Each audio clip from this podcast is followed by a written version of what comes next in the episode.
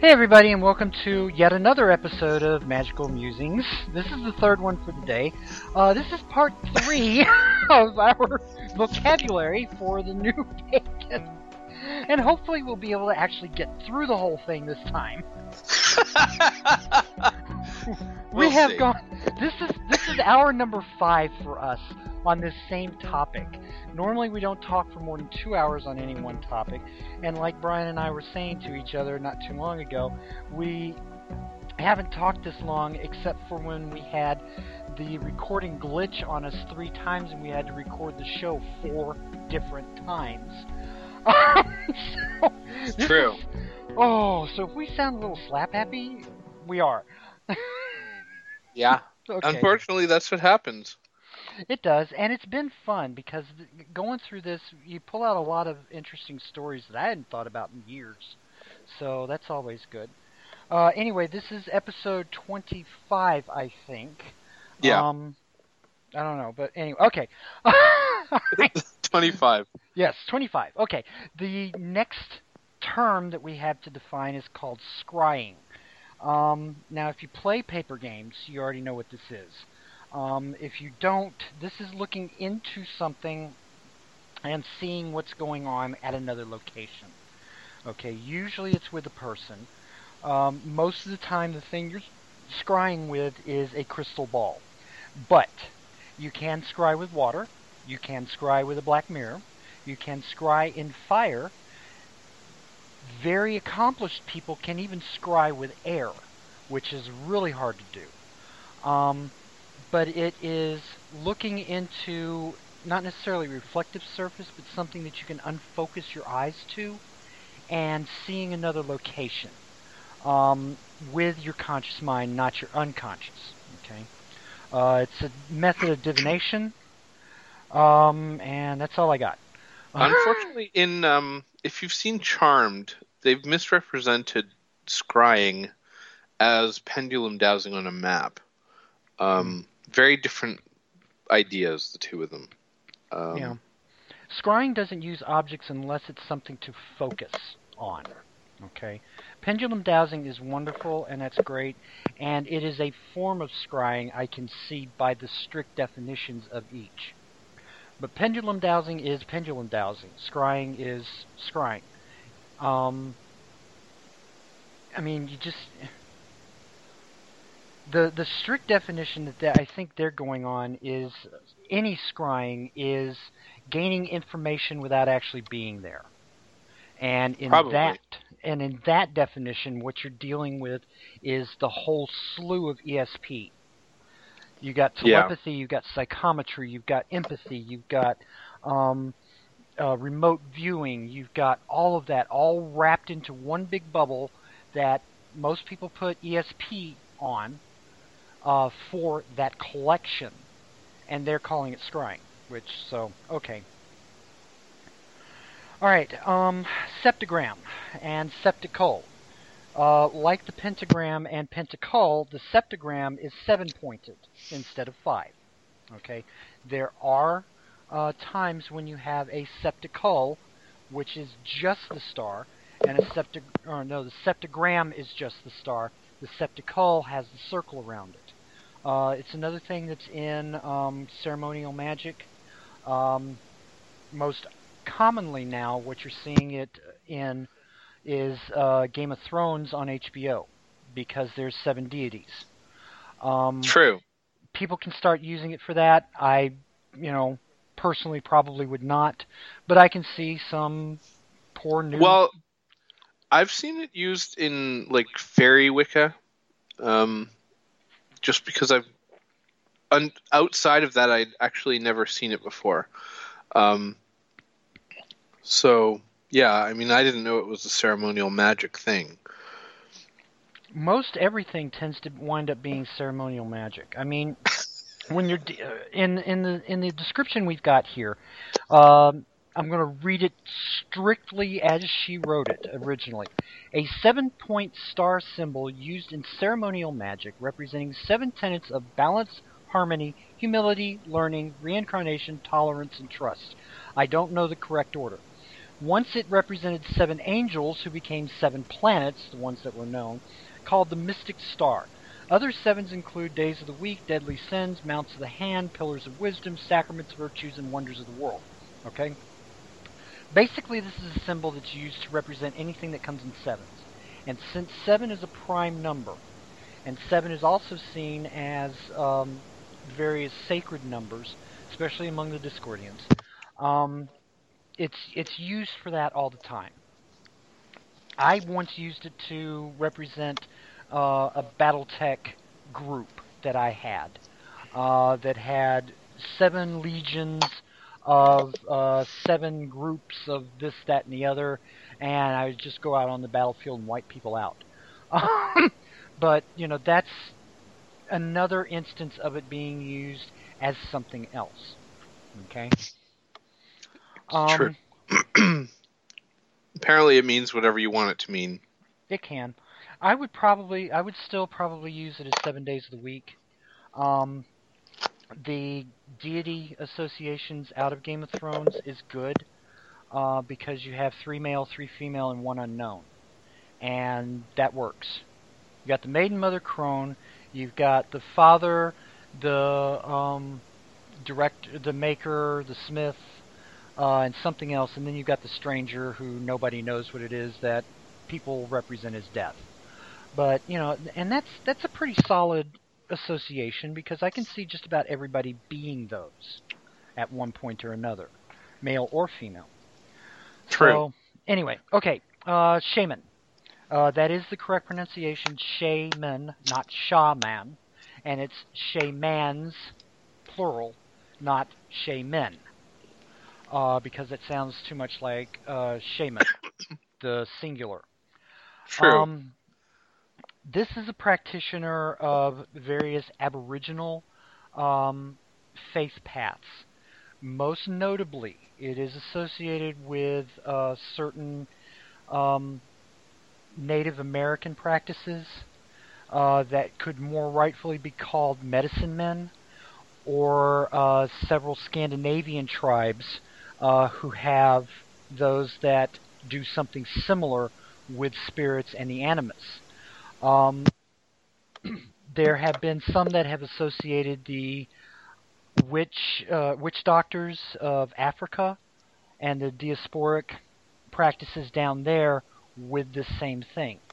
It's pretty much denoted by working with spirits of places and animals rather than um, humanistic shaped people. Okay. yeah. So in that, it's it's very animistic. It's very um, uh, Shinto-like. Most notably, the it, when people talk about shamanism, they're talking about the Native American practices, and that comes down to to totems. Um, people call them totems. That's actually a misnomer. The totem is the physical representation of the spirit animal. Um, also like a fetish. Uh, the spirit animals, however, and the spirit guides are what you're talking about in shamanism. It's when you have somebody that is pretty much an intercessor between the physical world and the world of the spirits. They walk in both worlds and they can communicate back and forth between the spirit world and the physical world usher souls back and forth, heal people by bringing them back from the, the spirit world, various things like that. Okay? Yes. And I mean, there are shamanistic elements in, in lots of different world spiritual practices. So, um, while they may not be called shamans or anything specific like that, um, the practices are fairly universal. Mm-hmm. There was a long debate on uh, one historical site that I was on um, about are druid shamans. And the parallels between the two were just incredible and lengthy. There were more points of correlation than there were of disco- disconnect. And it was like, wow. I mean, you could really make an argument for druids being Western shamans. It was it was incredible because they did Actually, exactly the same jobs. Well, yeah, and I, I think I made a post about that on a no longer existing blog, unfortunately, um, where I, I basically someone asked me what the difference was between druids and shamans, and I actually explained similar things to that. Was the fact that they do have similar elements to them, and and that they're, you know, it's just really vocabulary. Mm-hmm. It is. Let me ask you something. Were you ever on a site called Ancient Sites? No. Okay. Unfortunately, that sounds like something I would have been on, but no. Okay, because that was the site that I was talking about. It had a very active um, community uh, for druids on there, and that's where I was seeing the debate back and forth, and Huh. had like 50 or 60 very knowledgeable, and in some cases, uh, actual real druids in this world that were on there that were talking about the historical druids and talking about the, the ways they did things. And that's where I learned that there was a difference between Wicca and Druidism. because you have things like the three cauldrons in Druidism, and they don't appear anywhere in Wicca. You know? Well, there's a similar concept in um, the Feri tradition, F E R I, Mhm. um, which I assume you know is probably because they come from similar origins. Um, I know that there are a couple of Druid authors that actually make mention of the cauldron system. Um, but yeah, Yeah, most of the genuine Druidism that you find out there is going to make mention of uh, the the the cauldrons. Uh, they may make mention of the um, oh crud, what is that? The the nine elements. It's actually twenty-seven elements. Hell is that called? I'm not sure. Um, face the sun, the south. That's the first one. Uh, oh, the duel. D H U L E. I've not heard of it. Okay. Well, that's that was part of the the Celtic Druid tradition too. Uh, at least the Welsh, not the Welsh, the Irish. Um, so if you find a group that's talking about that, you're pretty sure that they know what they're talking about. Um, anyway, that's neither here nor there. Um, okay, skyclad. This is a term that came directly from Gard- Gardnerian Wiccan. It literally means clad only in the sky, which means you're nude. Um, this comes from the understanding that nudity is not displeasing to the gods, and so we should not be ashamed or afraid of it. It's also a way to take back control of our own bodies, because at the time in the 1950s, when Gardnerian Wicca was getting kicked off, um, nudity was seen as an extremely horrid thing, and you know you you weren't naked even in bed with your spouse. Um, you still had clothes on. Well, keeping in mind too that Gardner and and a few others, um, Ross Nichols and so on, were nudists first and foremost, and their spiritual practices developed with those influences. So, um, and then of course you can argue that you know Gardner was probably into BDSM because of the flail element in his ceremonial tools and Yeah. so on. So, it's know, all there's- very interesting. Yeah, there's a lot of there's a lot of understanding that I've come to over the years. That that whole flailing thing, I can understand why it's there and why it needs to stay there. I don't think it was put there originally for the reason that it stated the paying prices for your knowledge. Um, it that sounds like an after the fact justification Yeah, for doing something. I think so kinky. too. Yeah. That's what it seems like to me, because I mean, Alexandrian and Gardnerian rituals being naked and being in every other conceivable way very sexually oriented without being blatantly so. Yeah. Um, it makes sense that there would be an element of kink involved that, you know, we can justify it if we say it's for a reason. Yeah. And I mean the, the the symbolism there is a very good reason because, you know, anything you learn you don't learn for free. There's always a price. It may be a price in skull sweat, it may be a price in actual blood, it may be a price in uh, money for materials, but there's always a price.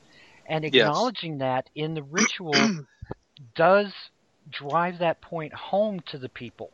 And then when the um, person that's being initiated gets to flail the shit out of the high priest that just flailed them, you know, that seems a little bit more like, okay, well, now we're getting into the realms of, uh, I want to be beaten. Yes, thank you, mistress. Um, It's true. And I mean, realistically, too, I mean, it just. The whole concept of sacrifice for knowledge, it it's probably less extreme to be flailed in a circle than it is to have your eye put out. You know, like, Yeah. hey, Odin put his eye out, you know, or had his eye pulled out or put out just to gain knowledge. So why is it such a problem for you? Kind of according thing. To, according to the Havamal, he hung on Yggdrasil for nine days um, and plucked out his eye uh, as a sacrifice to himself uh, for the knowledge of the runes. Yes, after he was hit by his own spear. So He sacrificed his eye to Mimir as well, which was what allowed him to see beyond, and then hung himself on a tree as a sacrifice. true. And, And that's the thing that I that I absolutely hated about the Marvel movies because in Thor, the very first one, they have you know him fighting two eyes and he's fighting the the frost giants and that's great and everything.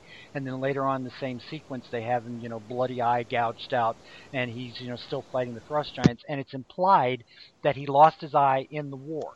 And it's like no, he did not lose his eye in the war. Yggdrasil, the World Tree, hanging there. Come on, It's don't true. y'all remember this? and actually, it bothers me too. But I guess when you're trying to create an ancient aliens version of Norse mythology, I mean, I guess you don't want to get into all the fighting you don't the want serpent. you don't want the truths to clutter it up. Precisely. oh goodness. Okay. Uh, sound magic. Probably not going to run into this term, but it is something that you will need to know. It is magic used uh, raised by sound. Um, there are chimes, there are bells, there are uh, chants, and all of those is magical energy raised by sound. So that's literally what this is. Uh, the next one is the Star of David. Now, I'm, I'm hoping that everybody that's listening to this actually knows what a Star of David is. But in case you don't, it is the Jewish symbol of their faith. It is a six pointed star, two triangles, one inverted, one um, regular, superimposed over each other, so you have a hexagram in the middle. Um, this is kind of the halfway point between the pentagram and the septagram. So, um, we're, we're progressing in arms here. Uh, the, the pentagram, the the hex, hexagram, and then the septagram. So, anyhow, um, one thing that I will say is one of the best explanations of the Jewish symbol as two triangles is in um, the uh, Da Vinci Code. Towards the very beginning, they're explaining about the basic symbols of all world religions, and that is the cup and the sword. And the sword goes into the cup, representing the male phallus going into the female vagina and giving fruit to the world. And if you look at the gestures that um, the main character is doing while he's explaining this, it is literally the best explanation for how the Star of David came to be. Well, and in Kabbalah, that's actually what it represents. It's the union of male and female, of passive and active. Um, it's not supposed. it's not specifically a symbol of like the one God.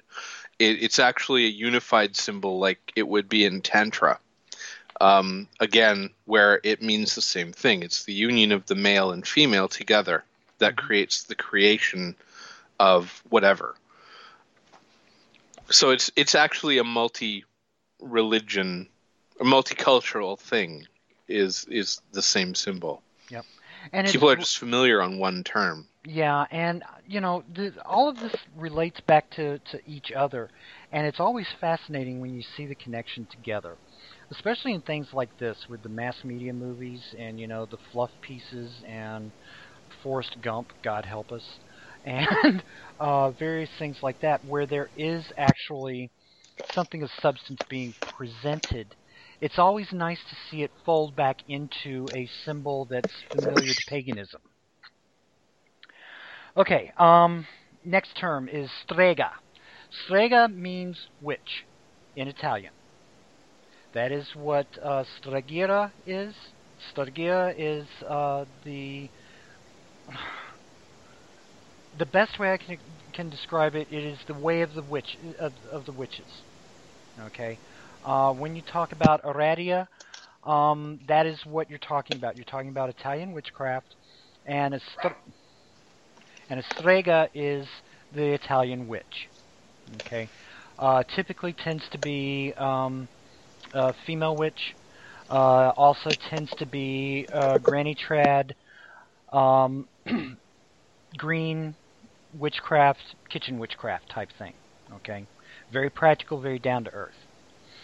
Uh, we talked about succubus. So talisman. Talisman is essentially the same thing as uh, the amulet. Okay, it is what?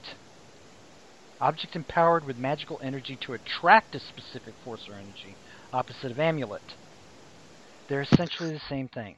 Okay. See, the way I always determined the difference was that an amulet was an item in its natural state, a rabbit's foot, um, a four-leaf clover, you know, things that just were. A Uh-huh. talisman, on the other hand, was a uh, an like a a crafted piece that was designed for a particular purpose. that's That's the way it was described, you know, when I was, you know, a kid. That's So- excellent. That's an excellent disc- description. Because yeah, that's exactly what it is. Cool. Well done. That could be of help.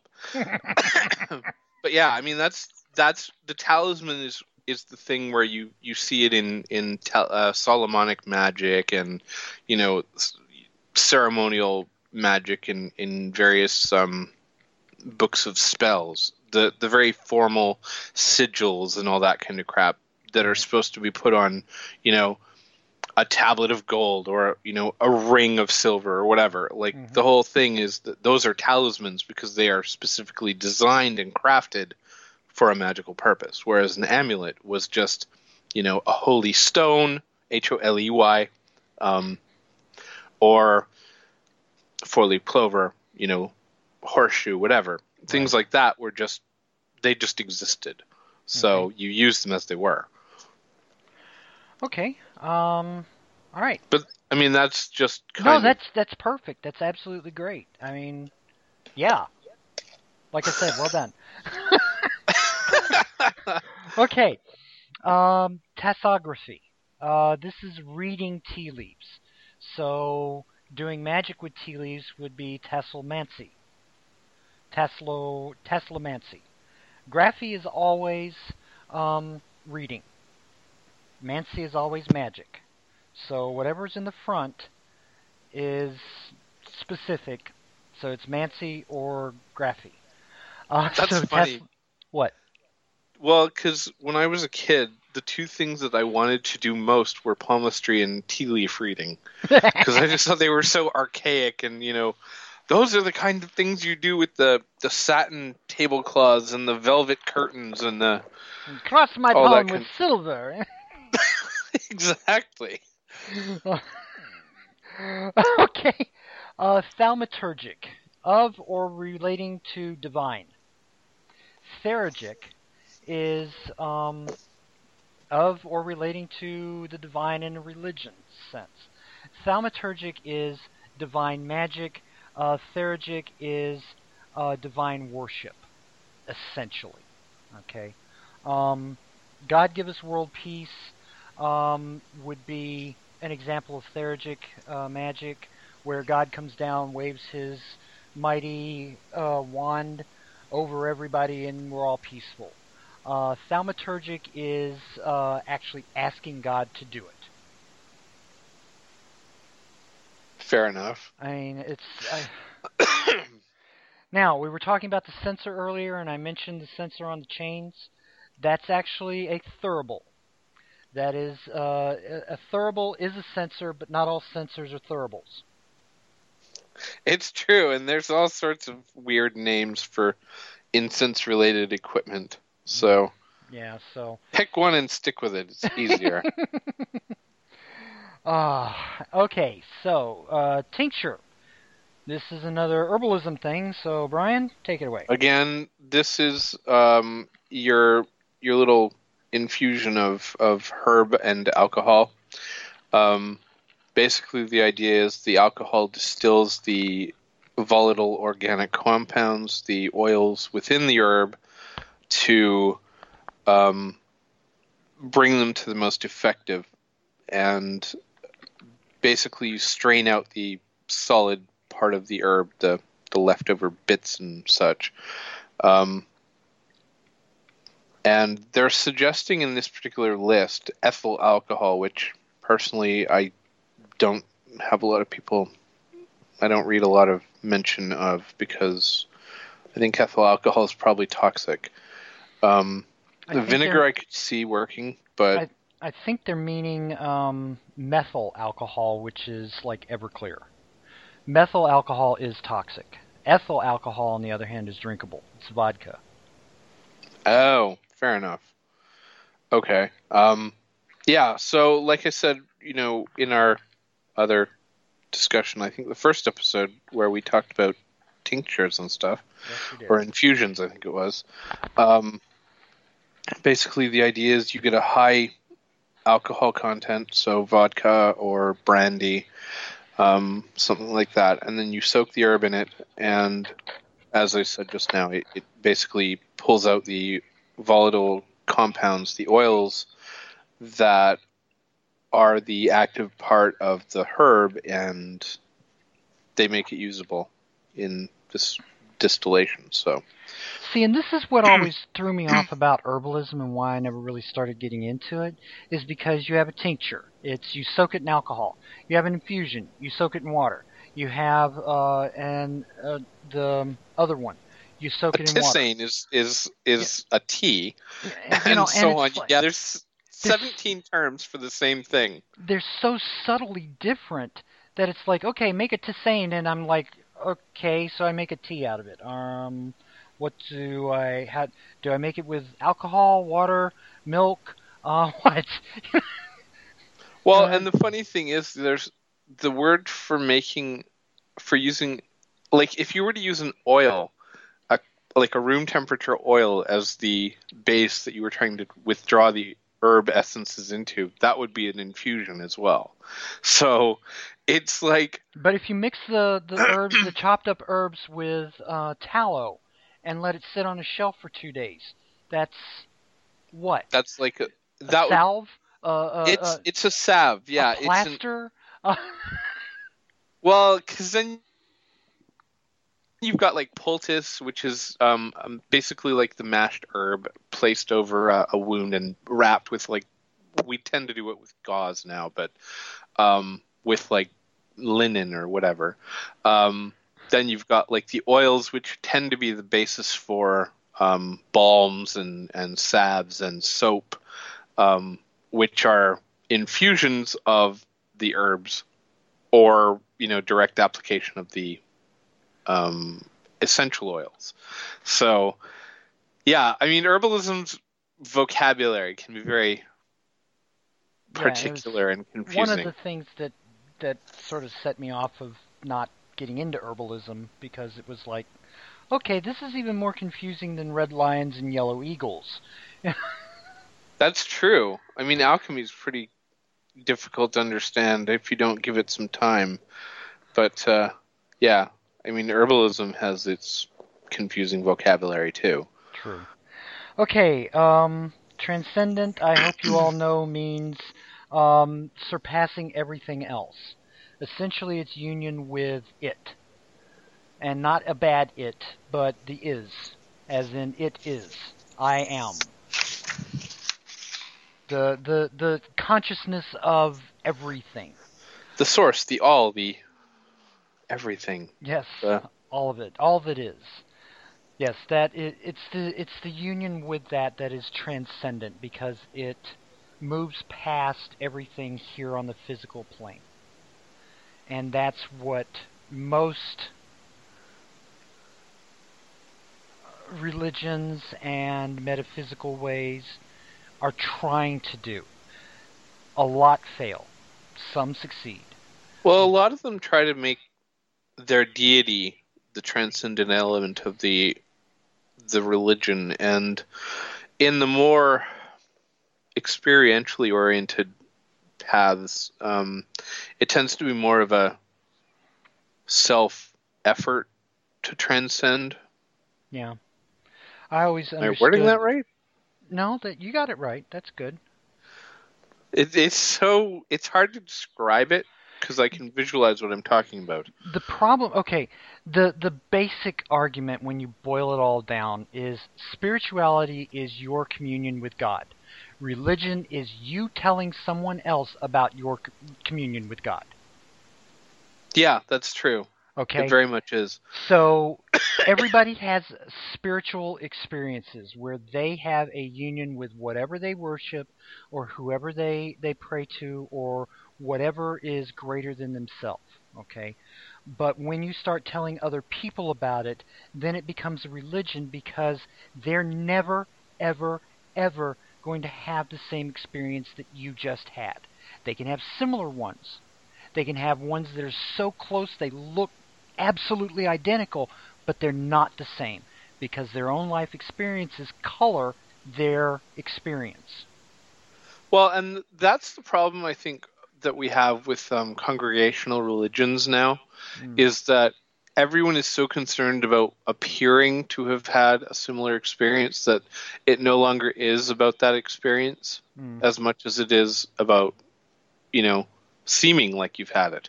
Yeah. Like, especially in those like dancey Pentecostal type churches where, you know, it's all become very much an ecstatic show as Yeah. opposed to a an individual's experience of union with their deity. Trilithon. Apparently, that is the two upright stones with the one across the top, like in Stonehenge. So, I was wrong. I hate saying that and admitting it, but I will. I hate being wrong. Mm. All right. Oh. Uh, Triskelion. There are tons of symbols out there that have three coming into a central point. Okay. The um, one of the best known is a Korean symbol uh, that looks like a three-part yin yang. Okay. Uh, literally, it's three big bulbs with trailing off onto the end. Okay. Um, the triskelion is three circular pathways that meet at the middle. Okay, it is not orbiting around the middle. It is those three paths come together and meet at one point in the center. Okay, reminding us that all things are, when you get down to it, the same thing. Okay. Yes. Um, E pluribus unum. yeah, it's one of the central philosophies of Druidism. Uh, it's triune thought, and that's thinking in threes rather than in twos, rather than in binary. Um, but be careful because people get these mixed up all the time. The Triskelion, which is Druidic, which is three into one, is commonly confused with that Korean symbol of the three-piece yin yang. And worse, it's completely con- both of them are completely confused with the safe, sane, and consensual symbol from BDSM, because the SSC symbol from BDSM looks exactly the same as the one from Korea, except for the fact that it's gray and black. well then. Yeah, I saw uh, some uh, on. I was on Tumblr the other night, and they had some beautiful artwork. Um, 8-bit uh, ducks that somebody had decided to animate that were all dressed in leather and studs and spikes, and they were, you know, supposedly wailing on each other, and it looked cute as hell. And then I looked at the their belt buckles, and I saw the Triskelion instead of the SSC, and I went, what? my my brain sort of seized at that point because I know the difference between them, and apparently these people don't. So something to keep in mind. Okay. Isn't that weirdly entertaining when you know that specific difference between things? Yeah, it is. It's you know. anyway, okay. Um, now we come to stuff that we can probably skip through pretty quickly because this will get explained as it goes along. We've got Warlock, okay? Don't ever walk up to somebody in Wicca or in paganism in general and call them a warlock to their face. You will probably get your head handed to you in very thin little slices. Warlock Although, is Scottish for Oathbreaker. It's Okay. true, but um, author Christian Day, who was in the news as having cursed someone or other, apparently. Um, anyway, author Christian Day says, adopt the the label warlock and be proud of it. Um, so it depends on your tradition. Personally, I like the term, but I grew up watching a movie called Warlock, and I thought that was great. I don't have an objection to the term. I mean, if they want to use it as the term for themselves, that's fine. But in the context that most of the baby pagans are going to be fi- having it in, it's uh, it's a term of derision. It's the worst curse that can befall a member of a community is to be warlocked. What it means is that this person swore an oath before the gods to do something or not do something, and they did not fulfill that and thus they have been thrown out of the community for oath breaking. They are marked as an oath breaker, and they will not be trusted by anybody who knows about this. Well, I wonder if that isn't kind of just an extension of, you know, the old honor cultures. Because I think one of the things that's lacking today that I think a lot of people who join the SCA or, you know, various martial arts or whatever um, are trying to reclaim is that sense of honor. You know, that sense of um, a man's word is his bond kind of thing. Yeah. Um, whereas, you know, being an oathbreaker, um, in the in the sense days. that I, well, yeah, I mean, these days most people are just like, Whatever. yeah, exactly. It's, oh, yeah, I just made that in in spur of the moment. It, I didn't mean it, kind of thing. So There's they no don't take that seriously. to it. There's no consequences, either physical, spiritually, or on a personal level. I mean, with the Celt, you got to understand that the Druidic thought that has been ingrained into both Brian and I is uh, Celtic thought, and Celtic thought starts with the basic fact that every person, every person has a self worth. And if you insult that self worth, you have to pay repercussions. Well, when you have somebody that deliberately lies or swears an oath and does not follow through, you now have somebody that has insulted their own self worth and cannot be trusted by any of the rest of the community. hmm So this was a major deal. That's why uh, becoming nothing, nothing, was huge. Banishment from the tribe meant that you were out on your own. You had to, to hunt for yourself. You had to shelter yourself. You had to fend for yourself. You had to defend yourself from enemies. And you were so low on the totem pole that if somebody came along and killed you, everybody would go, okay, and Well, that's exactly it. I mean, you, you get like the whole concept of Romans, uh, Roman citizenship, where being a citizen was something you had to earn. You weren't simply born a citizen unless you were born into the right class, but you could basically earn your way into citizenship. Um, if you were outcast, if you were, you know, if you had done some heinous, grievous thing, and you were exiled, basically you were cast into the barbaric region. You were nothing better than a barbarian. You were lower than dirt. You were the most pathetic thing that ever existed in in the entire empire. So you were not even worthy of consideration for life. hmm And you know, it was not a crime to kill somebody that had been exiled. It was not a crime to kill somebody that had been warlocked. It was, in, it wasn't encouraged, but if you rode down somebody that was uh, banished and killed them, everybody pretty go, much go, "Well done," you know, and you might get rewards for it.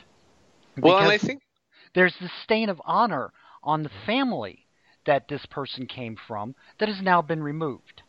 Yeah, absolutely. I think that's the big thing too. Like that I think is the main draw of, you know, martial arts of, you know, the SCA of um a lot of pagan traditions. Um is really big on it. Um but basically the idea of maintaining honor as as the most important thing, you know, like holding to your word because you've given it. Yeah. Um, and you know, you look at mainstream culture, and it, it's like my word is, you know, just my word for the moment. And if I Mhm. change my mind in a bit, then so be it. But Verbal contracts aren't worth the paper they're written on. pretty much, and that's, you know, that's the whole thing. That's one reason and these concepts of self-worth and your word is your bond and personal honor and uh, recognizing that in other people and you know holding people to a higher standard. That's what paganism really in general has been built around. So to be warlocked is a huge deal in the pagan community. I mean i i remember when i was on uh, pagan boards that if somebody got warlocked out of their local community they announced it on every pagan board they could get to and the people that uh, had access to boards that they couldn't get to would spread it to those other boards. Huh. And this was this was a deal. I mean, you know, there at one time there were and some, so labor intensive. My God, in those days of bulletin boards, Jesus. Well, no, this was this was you know back with Yahoo groups when they were still Oh, okay, okay, okay. and I was like know, dialing up individual bulletin board systems just to do that to someone. Jesus. I I would not be surprised if that was done. I'm sure it might have been done on like once in a while, Yeah. but I couldn't see it being, you know, conceivable because of the time it took to dial into all these numbers and you know the long distance charges and stuff. anyway, okay, so that's that. Uh, next, we come to the watchtowers. You're going to hear the watchtowers bandied about a lot. Um, this is the concept that there are entities that guard the four cardinal directions north, south, east, and west. Each are related to a specific element air, earth, fire, water um, and they control those. Now, depending upon your tradition, depending upon who you talk to, depending upon the time of day, this fluctuates as to who these people actually are and what they're actually in charge of. One day it's dragons, another day it's angels, another day it's people, another day it's great magi from uh, England, uh, another day it's uh, kami, and you know it's just all over the place. It, So- it depends on who's doing it. I mean, animals, all kinds of different things. Know. Um, in the Goetic tradition, it's the four archangels: Mhm. Raphael, Michael, Gabriel, and Uriel. So, Yeah, and you know any public ceremony, um, there's several traditions don't use them at all, uh, and the theory that they for why they don't use the guardians of the watchtowers is because the god and goddess are there. What better protection do you need? And the counter argument to that is you have invited two celestial beings into your working circle. Why wouldn't you invite the watchtowers to guard them? You know, and so it's Huh. like one of those. Well, there's points on both sides. it's like, do you invite the beef eaters when the queen comes around, or you just don't worry about it? because she's the most powerful thing, and of course nobody would hurt them. Yeah, I'm she's kind of, she's still alive now. I, I can't see anyone hurting her for a while yet. you know, I can see I can see it on both sides. I don't have a problem calling them when the rituals that I'm participating in uh, have them being called. Okay. Um, I don't personally call them all the time in my personal rituals and the rituals that we do with our family because the deities are there. And besides, if you call another entity to defend the entities you've already called, what kind of hospitality are you showing? You called the gods to be there. You should be the one defending them. You know, but that's me. I've also participated in group rituals of 200 with Raymond Buckland in attendance, and been and called the guardian of air in the east. Um, you know, and it's you know it it, it depends. It depends. Anyway. yeah, it's really I don't know. I guess it depends on the the particular tradition or a particular individual's practice. Um, there are, you know, there are Wiccans who will say you're not really practicing Wicca if you don't call the Guardians, and so on. And quite frankly, I'll look at them and say, I'm, "Well, you're not really Wiccan if you're not naked." and if your pentacle's not made of wax, god damn, you're wrong. um, that's the ultimate. I mean, it comes down to cherry picking rules, right? Yeah, it, it's like, who cares? Do what yeah. you're gonna do. I'm not gonna fight it. Make your friggin' pentacle out of ice if you want. I don't care. Typically, my rule of thumb is uh, celebratory rituals. I won't call them. Um, things where I'm doing massive magics, uh, either for the uh, astral plane or for myself or for protection. Then yeah, I'll call them up and ask them to give their strength. Um, but if I'm just celebrating the the deities being there, uh, thanking them for everything that I have. Nah. It's like pulling out the howitzer to kill a fly with. Well, yeah, that does make sense because I mean, celebratory rituals don't need to be really heavy on the defensive.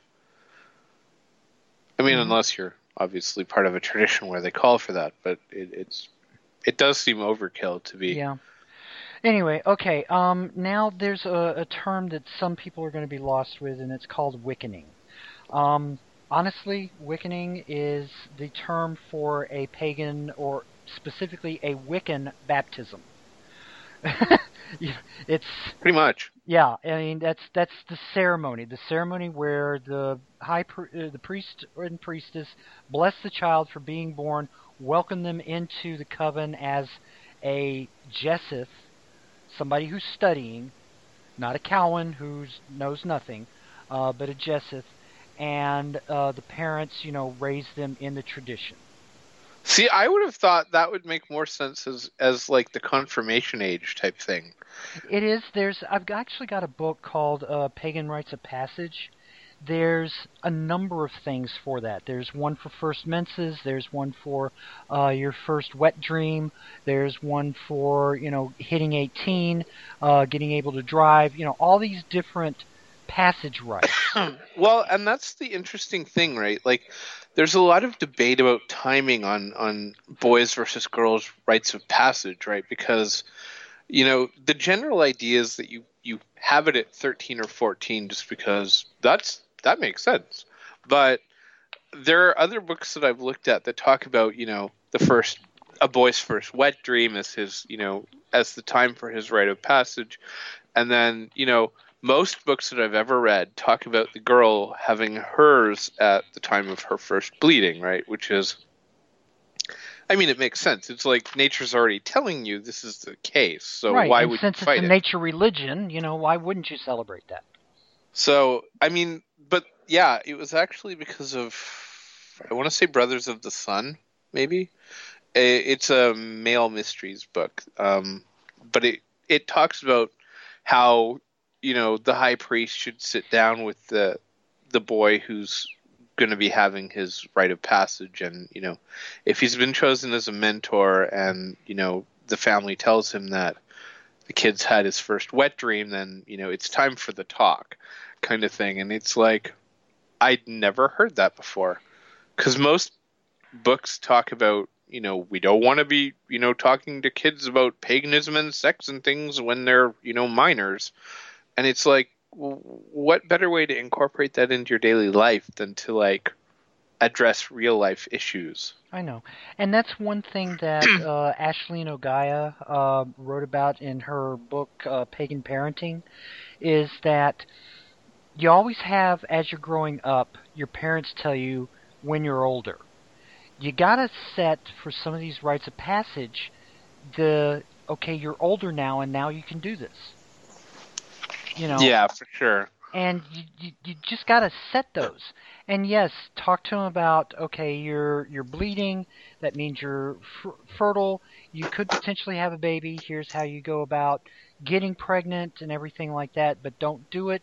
Here's a condom. Here's you know this. Here's that. Here's the other you know, and the guys, okay, here's, you know, you had your first wet dream, you're fertile, you could get a girl pregnant, don't rape her. Uh, here's a condom, here's, you know, this, that, and the other. Well, exactly. I You mean, know. it there's things that make sense for each gender, you know, at specific times, and that was the first time I'd ever heard, you know, the first wet dream as being the time, the indication. Um, because I don't know, it it it does make sense. I mean, because a boy, you know, saying that it's time when a, a boy first discovers he can jerk off is, I mean, that's just crazy because most boys who discover they have a penis probably started touching it early on in life. Probably. So, I mean, I you know, the wet dream thing was a was an interesting sort of mark to decide that by.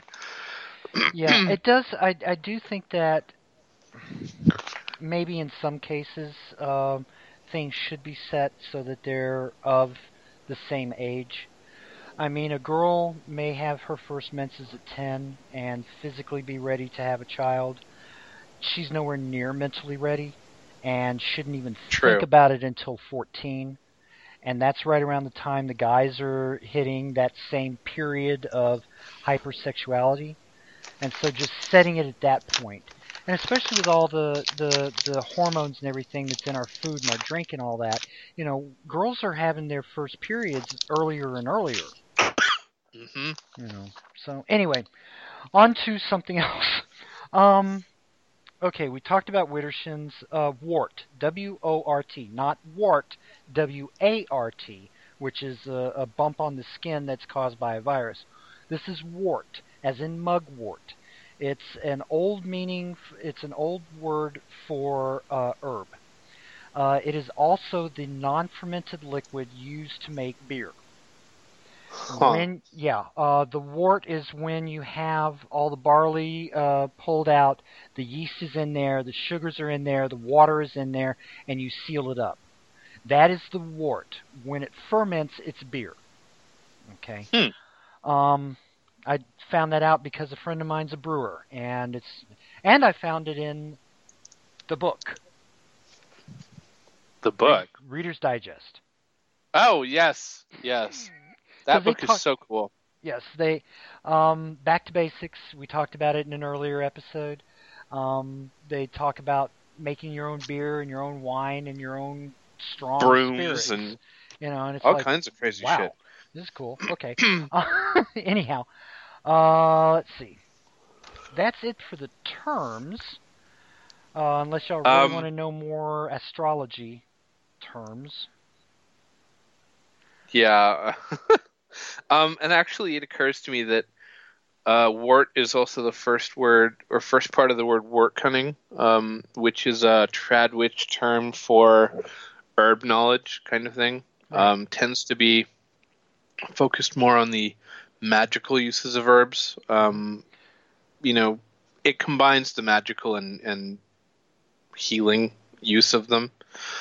Um, but herbalists aren't all wort cunners, and you know, not all of them see the need for the word wort cunning because they don't all practice magical uses.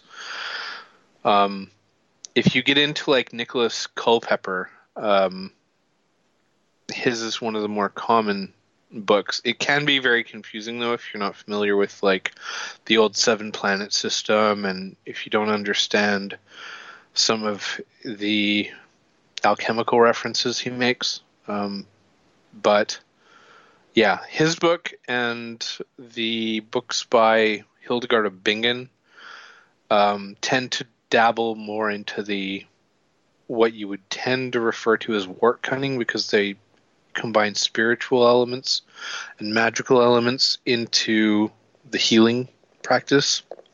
Um, but most herbalists don't do that. Yeah. Is that the the same one where you have to snatch the herb off of the bush by sticking your right arm through your left sleeve? And all, I all would imagine rules? that would be probably folk tradition uh, that probably would relate to traditional witchcraft because, um, I mean, it, it's the same tradition that brought us the use the dog to pull the mandrake root so you don't get killed by its scream kind of thing. So cut the mistletoe off the tree with a sickle of gold and catch it in a bowl of ivory before it touches the ground. you know the weird thing is that um, gold wouldn't hold an edge to cut. I know. So But the thing is, is that gold is non-reactive, and that was the point. They didn't know about aluminum, which is non-reactive. They didn't know about five or six other metals, which is which are also non-reactive. Gold is the best option they had for doing that.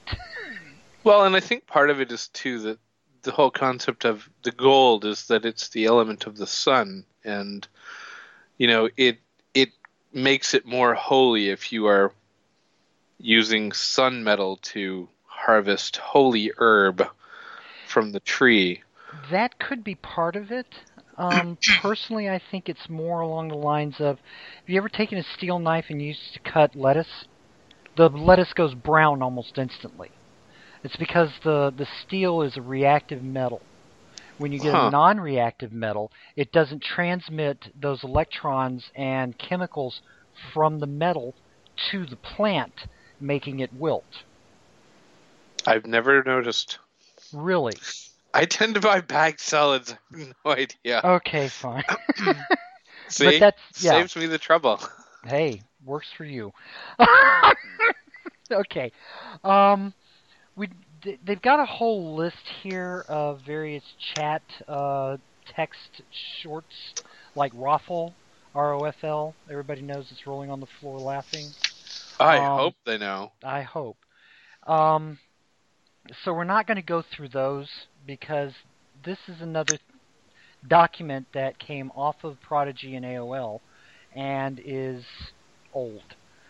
So uh, a lot of this is not like uh, needed anymore. Um, we are going to talk a little bit about beasties. Now, Den Elder came, who I got this from, came up with a list of various spirits um, and fae folk who could get into your house and do things and mess with you.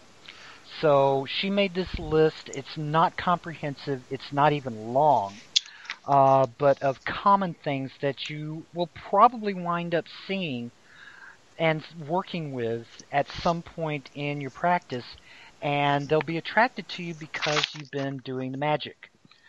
Um, as we said much earlier, a beastie is just a non-physical thing that has a soul, has a spirit, maybe a couple of steps above an animal, uh, but is significantly dumber than humans. and it just infects your house. It runs around, bothers people, drives your cat crazy, jumps on the dog, um, you know, hangs its tail through the ceiling so that you know something is your so that your dog is jumping after it all the time, you know, and there's nothing there that you can see. can you tell that I've had to deal with this stuff before? It wouldn't surprise me. Oh, I had a dragon that decided it was the height of hilarity to go up to the second story, lay down in the bedroom, and phase her tail enough so that it fell down into the living room and hung like two feet off the floor where the dog couldn't get at it. But the dog could see it.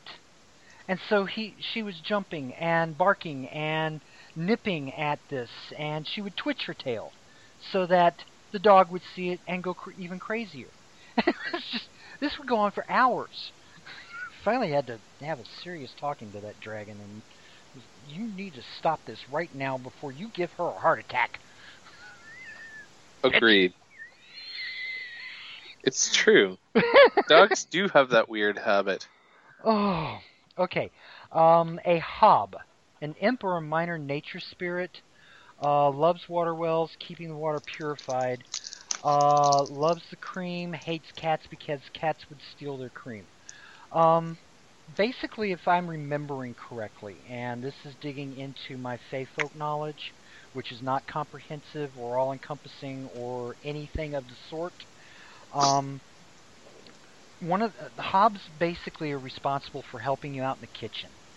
Um, they do keep the water pure.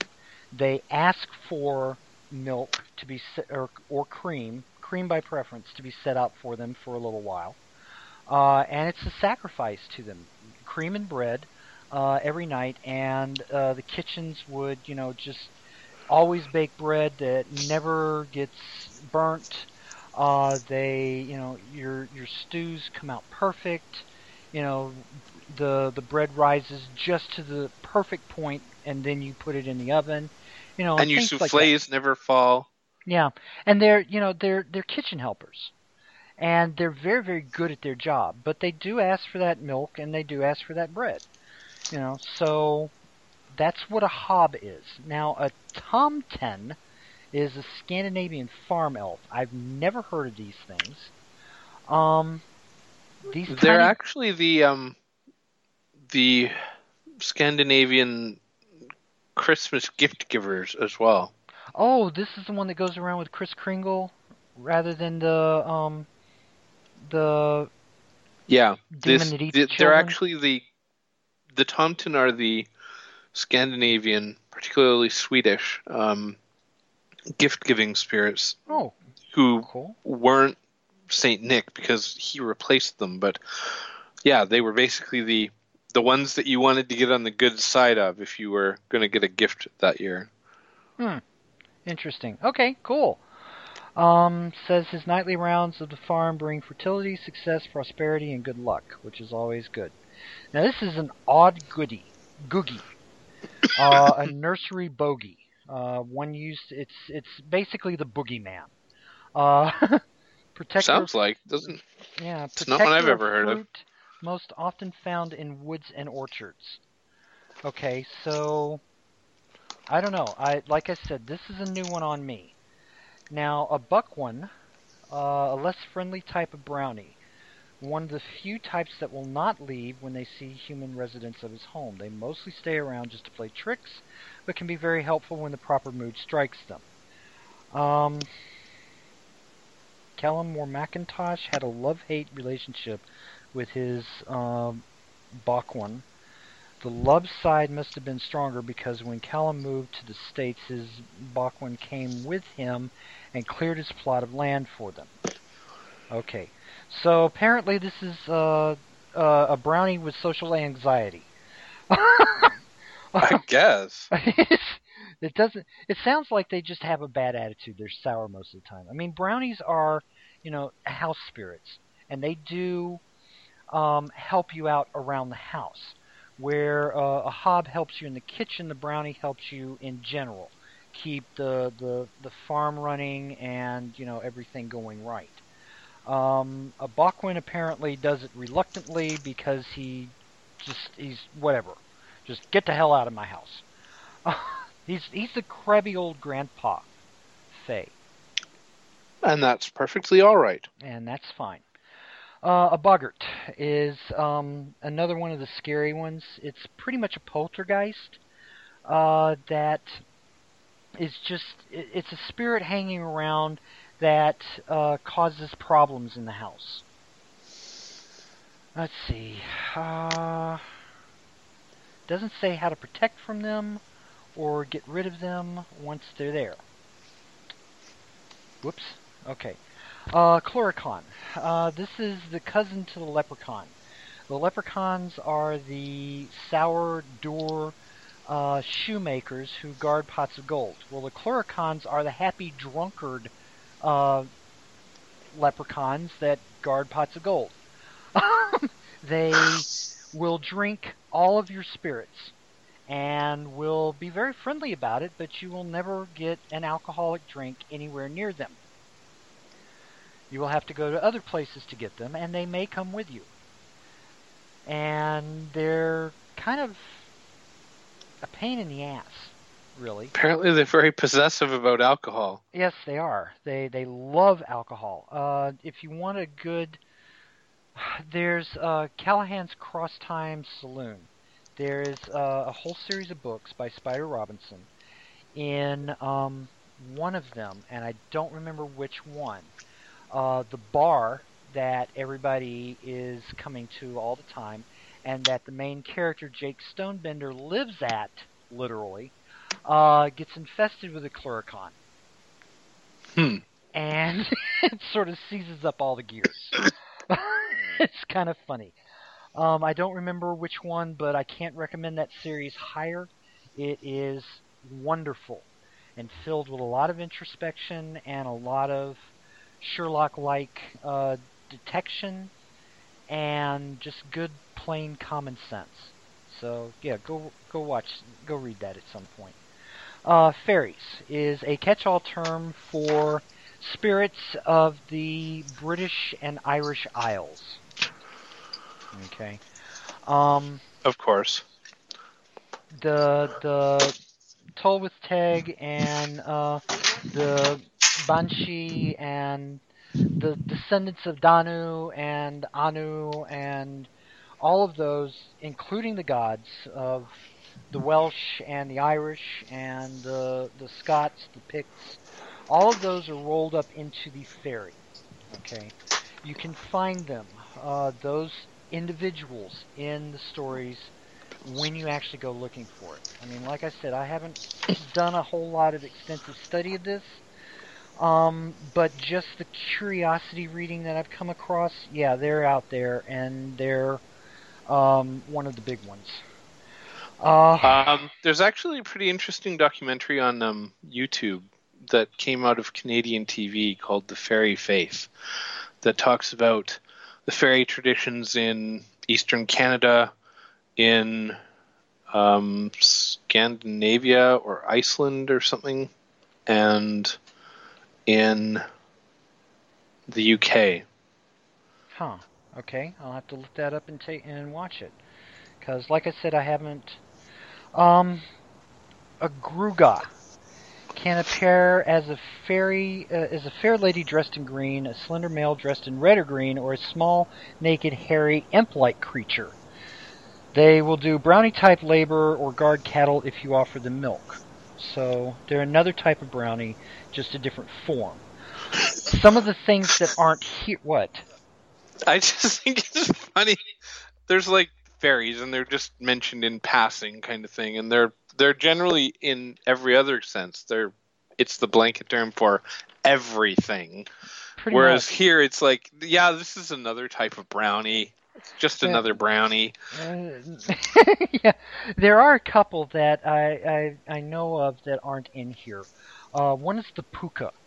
uh, P O O K H, and do not let the movie um, with Jimmy Stewart put you off. This is not a furry creature. This is a hairy creature.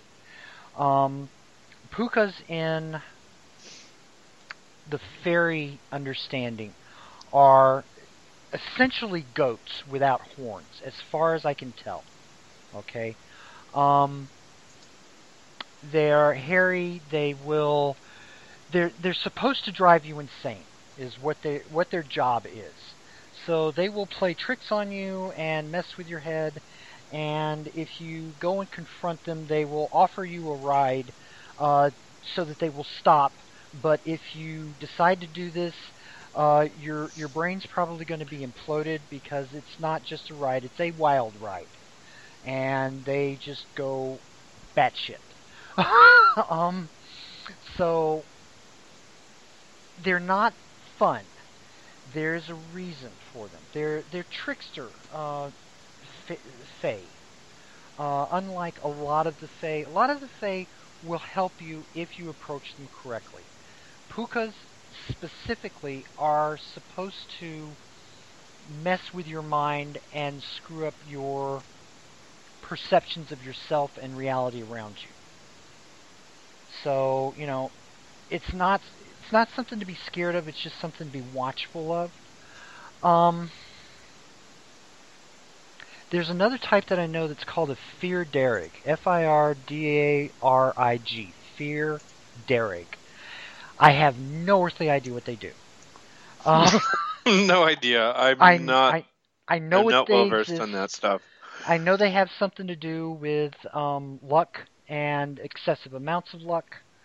Um, they're just, uh, you know, if you want to go looking for it, Now's the time that I, we could really use a tangent. Uh, yes. Um, I'm out of stuff. Um, we're out of our well, list. We still got an hour to go. How long do we have left?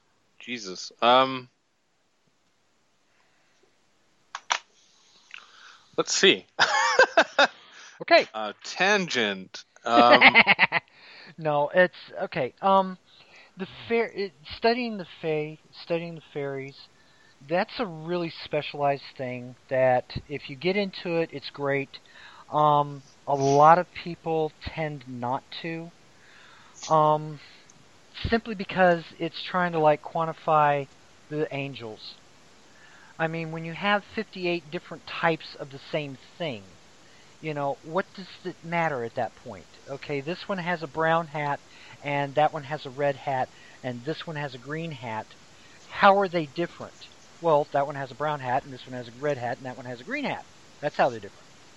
But and those same... two with red hats, one has ear flaps, the other doesn't. So. Yeah, and you know this o- this one over here that doesn't have the ear flaps.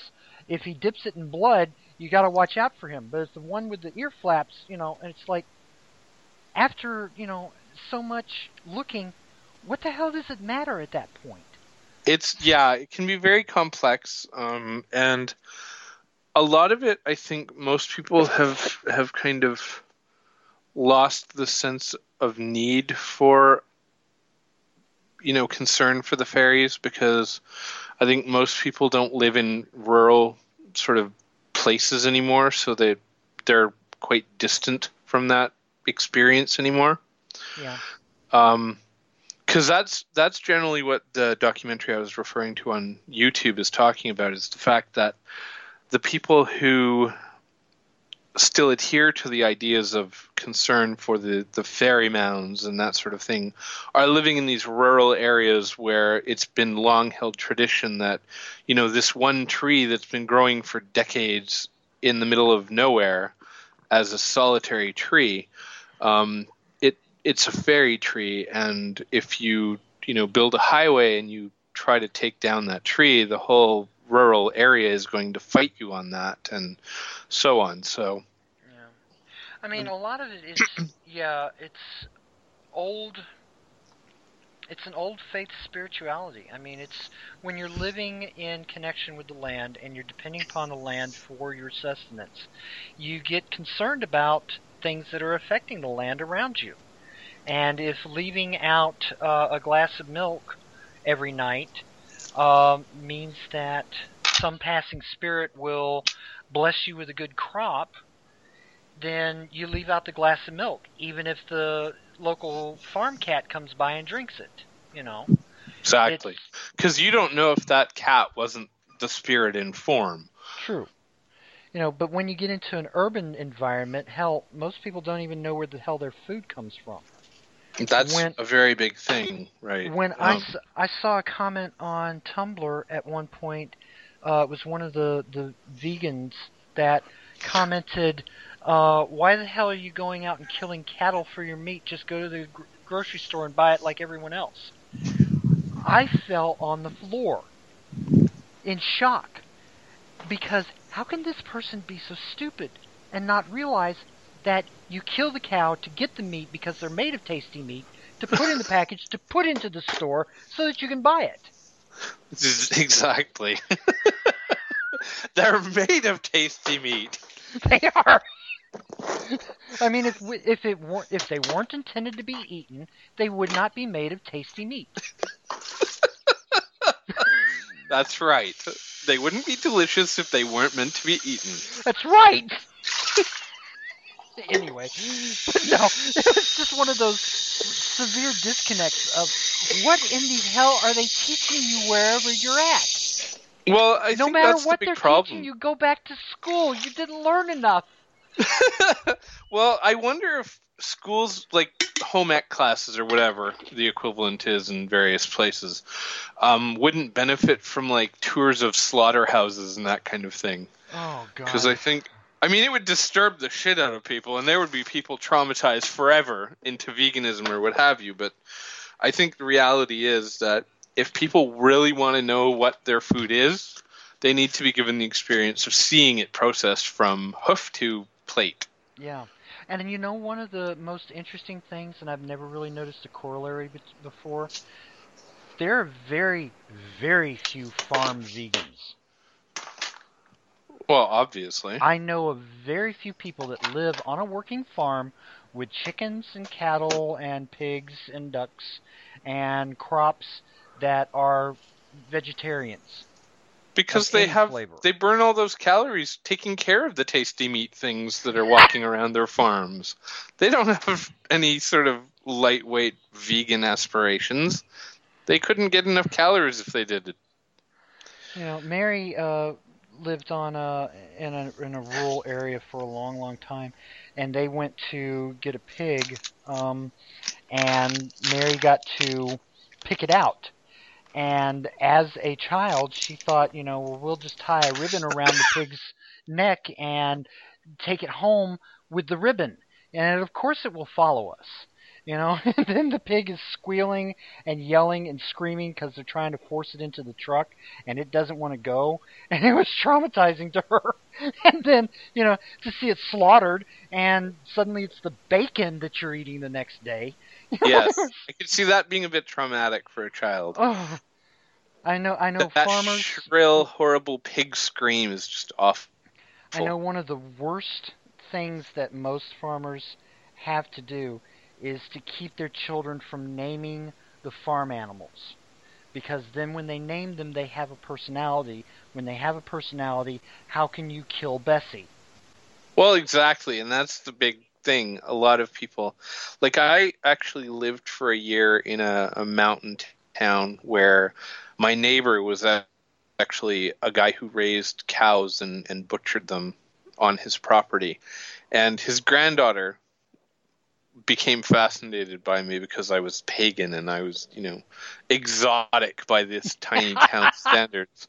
So she would stop by like every week and we'd hang out at, at like a little fire in the yard and she would after about a month she started bringing me fucking steaks from her grand- grandfather's freezer i was oh, like nice. um i'm okay with this except that i kind of feel like i should be helping him butcher something and i just didn't want to go do that because the idea of doing it just fucking freaked me out so i was like yeah let's not do that anymore Now, I can get behind a couple of the vegans' arguments, especially the militant vegans. Yes, there is a lot of abuse in the system.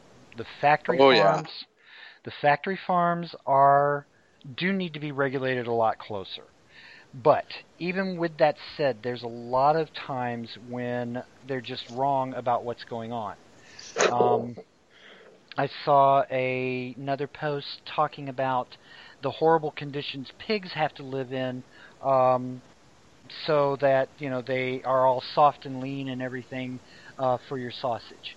And what they showed was a picture of a pen that had a sow laying on her side uh, with a cage over top of her and six piglets sucking on her teats. And these were sitting, you know, these pens were sitting right next to each other. Uh, couldn't have been more than a than a two by two area total for the pen, uh, and that sow and all the piglets, and the the the sow was forced to stay on her side, and it looks horrendous. I mean, just doubt. seeing that out of context and seeing the mom not able to stand and walk around, or able to do anything, or even to roll over, Yeah, know- I imagine there would be like sores forming on the side that was on the ground. hmm You know, and then I read down the comments, you know, and that's that's a horrifying picture, and I agree that's that sort of abuse shouldn't happen. But then I read down the comments, and I got to a post by an actual farmer on it that said, "This is standard practice throughout the farms everywhere. Sows, when they give birth, will roll over on their piglets and kill them." They will ignore them. They will not feed them. They will kick them to death. If you want a next generation of, of pigs, you have to do this so the sow doesn't kill them. And I went, okay, well, that doesn't seem so horrible now. Especially Yeah, it's pretty for interesting. you know, especially if it's for an, a, a temporary time. You know, if it were all the time, then I'd be up in arms.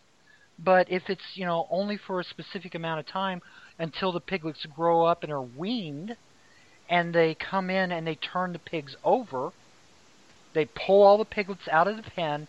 Somebody contains them in another one. They lift the cage up. The mother gets to walk around some, gets to go get food, gets to go get water, gets comes back in. They put her back in there. They lay her on her other side and put the cage back down. Then put the piglets back in. You know, that's fair. That's reasonable at that point. Well, exactly. And I mean, ultimately, a lot of the pr- problem with vegan propaganda is that it, it is taken out of context by people who don't know what's going on. Yeah. Um, you know, it's very sensationalistic, which is what bothered me a lot um, during the period where I was considering becoming vegan myself. Um, I tend to go through sort of a cycle through the year where in the spring and summer I tend to want more vegetables and fruit. Um, where in the fall I'm more into comfort food, and then the winter I tend to be more fleshy eating type. Mhm. And so, I mean, I can see like through spring and summer when I'm craving the vegetables and fruit and stuff, then, you know, vegan propaganda seems a little sensationalistic, but, you know, it kind of gets me thinking that maybe it's a good idea. But at the same time, it, it's really a matter of taking the time to learn what's actually going on. Because, I mean, if you're reacting based on here's this urban person who knows nothing of where their food comes from, um, reacting to what might be an ex, you know, an exceptional case of how animals are treated, um, as opposed to the main, like the normal way that they're treated. Um, it's it's easy to be misled. Mhm. Um, And you know, I'm not saying that there's not abuse in the system because there is. There, there were, really is. I mean, there were- there's some sick stuff. There were films that came out of a secret videotaping at one of the factory farms for the chicken for Kentucky Fried Chicken. And it had pictures of the workers going into these. The only way I can describe them is a warehouse. It's like two, three football fields long and about two football fields wide, and it's filled with chickens. I mean, you can't swing a dead cat without hitting a chicken and there were the the film supposedly showed these guys stomping on chickens and kicking them and getting them out of the way. I can see that being as abuse. But on the other hand, I can also see those chickens have been raised around humans. They are not scared of humans. Chickens will attack humans at very little provocation. And unless you go in and do a very um, harmful surgery to cut the spurs off of the chicken. Uh, and there are these little spikes that grow out of the back of the legs of chickens that they stab into people when they're mad. And it hurts them, you know, unless you go in and cut that off, they can freaking do some damage. So, you know, I can also see the possibility that when this worker was being filmed, that he was being attacked by some of these chickens. And the only way to get them off of you, you know, with your two hands full, is to kick them, to stomp Well, them. and I know? think too that part of it is because of the idea that um, it, it really is taken out of context. I mean, people who don't understand the animals that they're protecting, um, and the behaviors of them can be misled by footage. Um, one of the scenes that comes to mind quite frequently as as tending to be overused is footage of you know what basically amount to third world farmers hanging a cow by like one hoof and and basically like the thing flailing and screaming and and trying to get down and shit but like i don't imagine that's a very common thing Actually, um, from my experiences, what happens is is that instead of hanging it by one foot, what they do is they bring it into uh, a lockbox where it's very tightly contained. It can't move left or right, can't move forward or back, and its head is in a certain place. They then use a sledgehammer to hit it right on the forehead. But that's also the thickest part of the cattle's skull. So instead of killing it, it stuns it.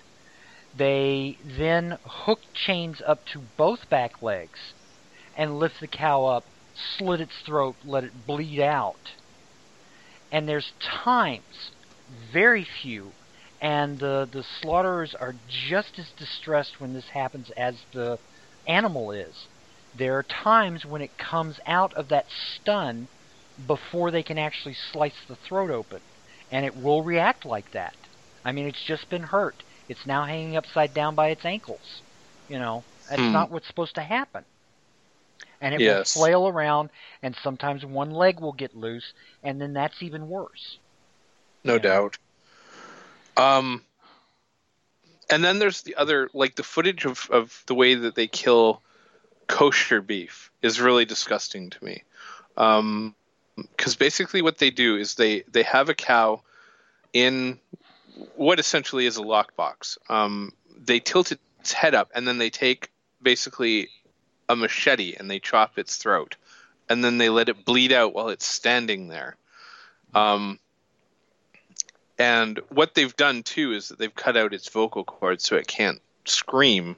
Like they hack at the vocal cords so it won't make a sound as it's bleeding out, and it's like it's so ugh, unsettling. Like it's it's basically guaranteed I'm never gonna drink or eat kosher beef in my life. Yeah. But you know there's there's a lot that like i said and you've said there's you know a lot of potential abuse in the system i think a lot of it is taken out of context and i think a lot of it is uh, spliced in such a way that it looks worse than it is now that's not saying that the uh, calf who has stood in the same place for all 180 days of its life uh, and is then slaughtered for veal is not abused. I'm quite certain that not being allowed to walk around is abuse.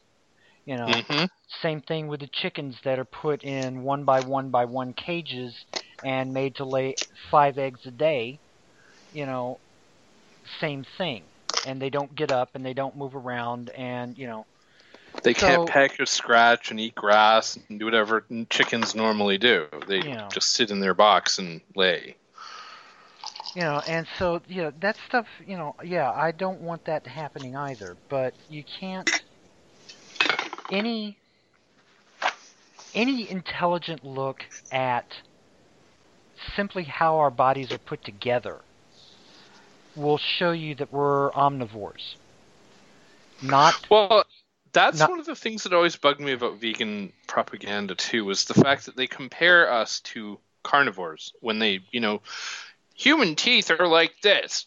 These are, you know, lion teeth, and these are dog teeth. Do are humans can are carnivores? And it's like, Yes. where's the comparison to fucking like omnivores? Why are we not like being compared to bears and and raccoons and who don't have like massive canines compared to the rest of their teeth. And you know what about pigs? I mean jesus all these other animals that are omnivores you know why are we not being compared to them? But then it, it makes the whole argument really awkward because suddenly humans don't look quite so carnivorous. Um, and then there's always the arguments of okay, you're down on leather, you're down on meat, you're down on eggs, that you're down on milk, and I understand why. How about being down on bees? You're not against honey, are you? Are you against beeswax? How about royal jelly? You know, and you start asking a question like that, and most of them will go, "Well, of course. I mean, it's an animal product," and it's like, "Well, it's an insect product, actually." Well, you know, it's still abusing them. No, because you know they got to have. They overproduce honey. If they produce too much honey, the colony starts dying. So you have to take some of it. Well, the, the, the, the, you're taking the wax and they don't have it for. No, you're only taking some of the wax. You're leaving most of it where all of the brood hive is at, and the queen and everything else. Well, um, uh, uh, there's there's no human reason that we could possibly use honey. No, that's not true either, because if you get locally produced honey, your allergies for the local area are not going to be nearly as bad. That's been proven over and over. And bee stings cure arthritis, oddly enough. you start mm-hmm. throwing all this stuff out, and they're like, oh, oh, oh. Well, I mean, the fact of the matter is that bees and humans have had a relationship for millions of years, right? Like the, the our ancestors lived with bees in the wild. They they they worked hard to steal honey because it was a source of calories and sugar mm. that humans need. Um, and sure, they got stung like a motherfucker, but of course, eventually they developed systems recognizing that bees calm down when they're around smoke. You know, they gorge themselves on honey so that they can, I don't know, stew in their own juices. I have no idea why they do that. No, but... the idea the idea with it is that uh, they think the hive is on fire and that they're going to have to migrate and swarm. So they eat all the they eat as much honey as they can possibly can in preparation for the swarming. They just have to get the queen out. Hmm. And when the queen doesn't leave, they go, "Oh, okay. Well, I'm not hungry for a week now." it's true, but yeah, I mean, bees are a really amazingly self-regulating species. I know, and it sounds, you know, once again, all you vegans, vegetarians, uh, Vexians, uh, whatever you call yourself or how you do it, no cheese, no milk, no dairy, no eggs, no whatever.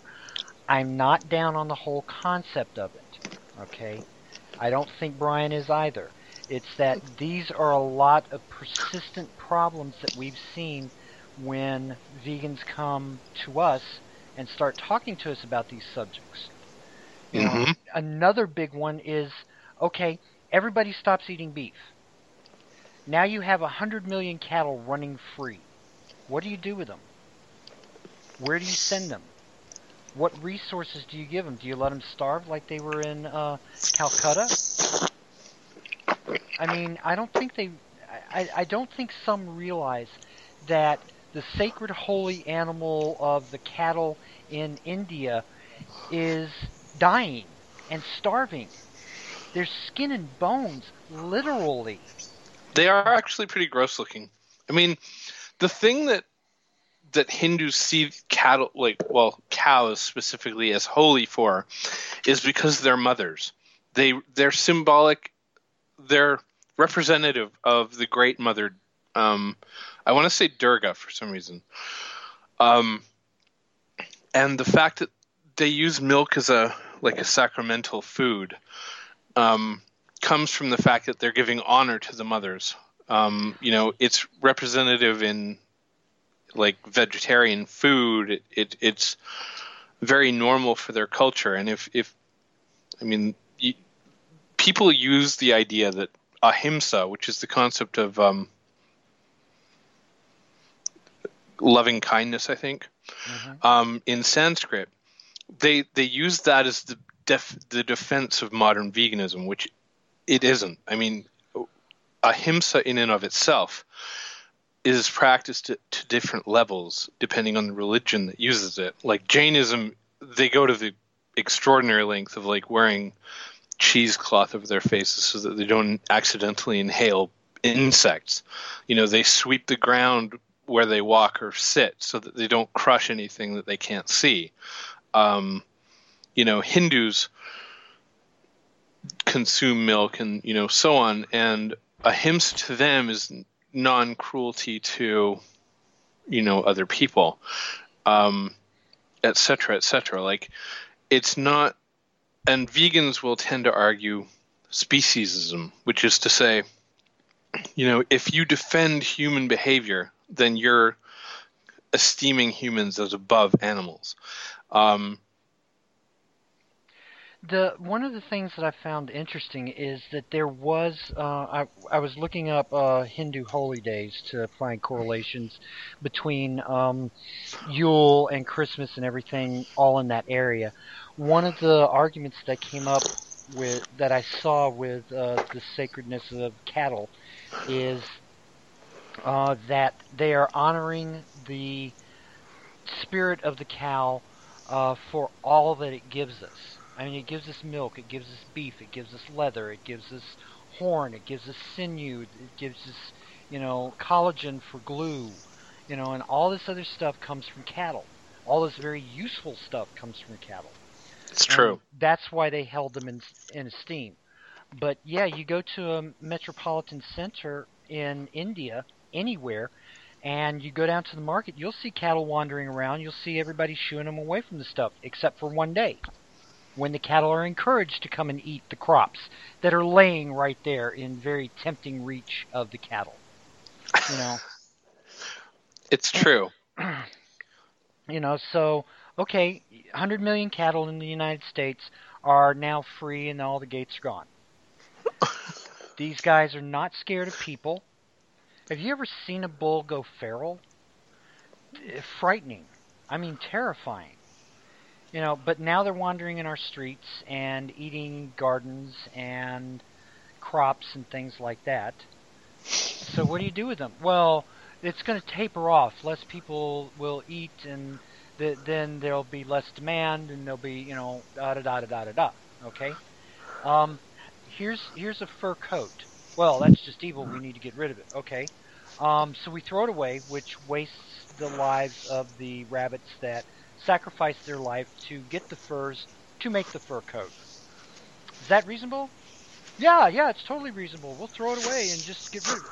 So that rabbit died for nothing, is what you're saying. Well, and the weird thing to me is that like the human species has used the skins of animals for millennia. Like, because we don't grow our own fur. Well, exactly. I mean, we're at a bit of a disadvantage, you know, species-wise.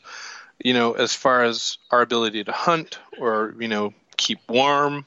You know, I mean, we we thrive all over the world.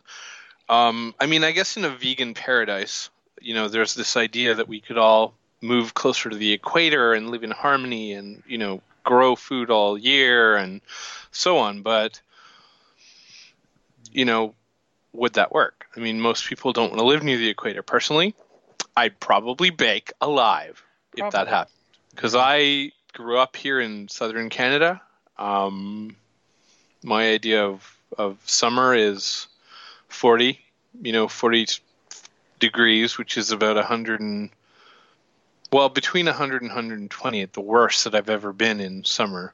Oh, so And- 40C. I was Yeah, thinking 40F and going, Oh, hell no. God. no no no 40c um, and for me 120 degrees in some of the semi-arid places i've lived are you know was like barely tolerable um, so my, moving my slower perfect, yeah, my perfect temperature is right at 72F, which would be somewhere right around, I guess, 28C. See, that's that's probably a good summer temperature for me. That that's that's rather stuffy for indoors for me. Mhm. But yeah, I mean, realistically, let's going you know go back to this whole thing. Sorry. The fact of the matter is, humans couldn't really live in you know at the equator or near the equator because most of us have for generations existed in parts of the world where Air conditioning. things are very different, right?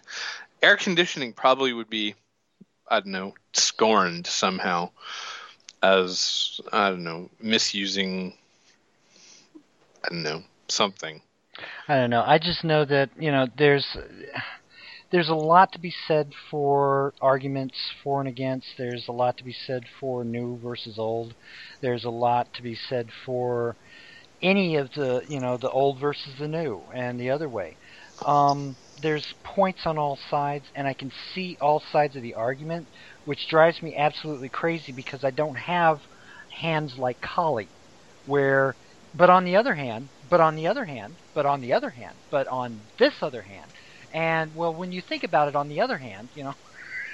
Well, and exactly. I mean, and Joy's right. I'm not entirely against the, the concept of veganism. I have considered becoming vegan myself, but when I really started seriously thinking through some of the things, they became less and less realistic.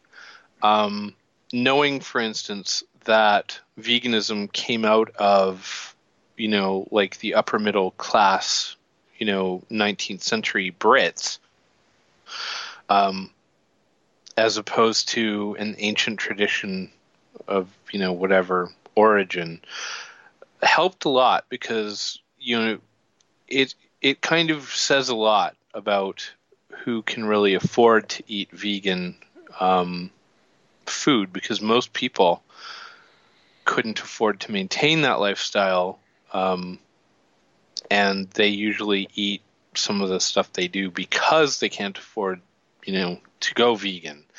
Um, and that's one of the same arguments used now against veganism, because I mean, I'm poor. I will state that right now. The last paycheck Mary got for two weeks worth of work, 86 hours, was $350. And out of that, we had to pay every single bill we owe and had nothing left for food after that. Now, you want to tell me that I can live uh, and feed three people on $40 with a vegan lifestyle? Can't be done because I've tried. But I can do it with a uh, omnivorous version where there's some meat to expand it and there's some grains to expand it and there's some um, pasta and things to and rice and such like that. But if I had to cut out all the all the meat, then I'm going to be eating twice as much as any of that, and that stuff is expensive. I mean, mm-hmm. fresh fruit. Let's just take apples. Fresh apples are two ninety eight a pound. Okay, for a pound you can get maybe two apples if you're lucky, and they don't taste that good. Well, for two ninety eight, I can get a pound of ground beef that will expand a meal into something that will feed three people. Mm-hmm. you know, so it's true. It's it's it's one of those things.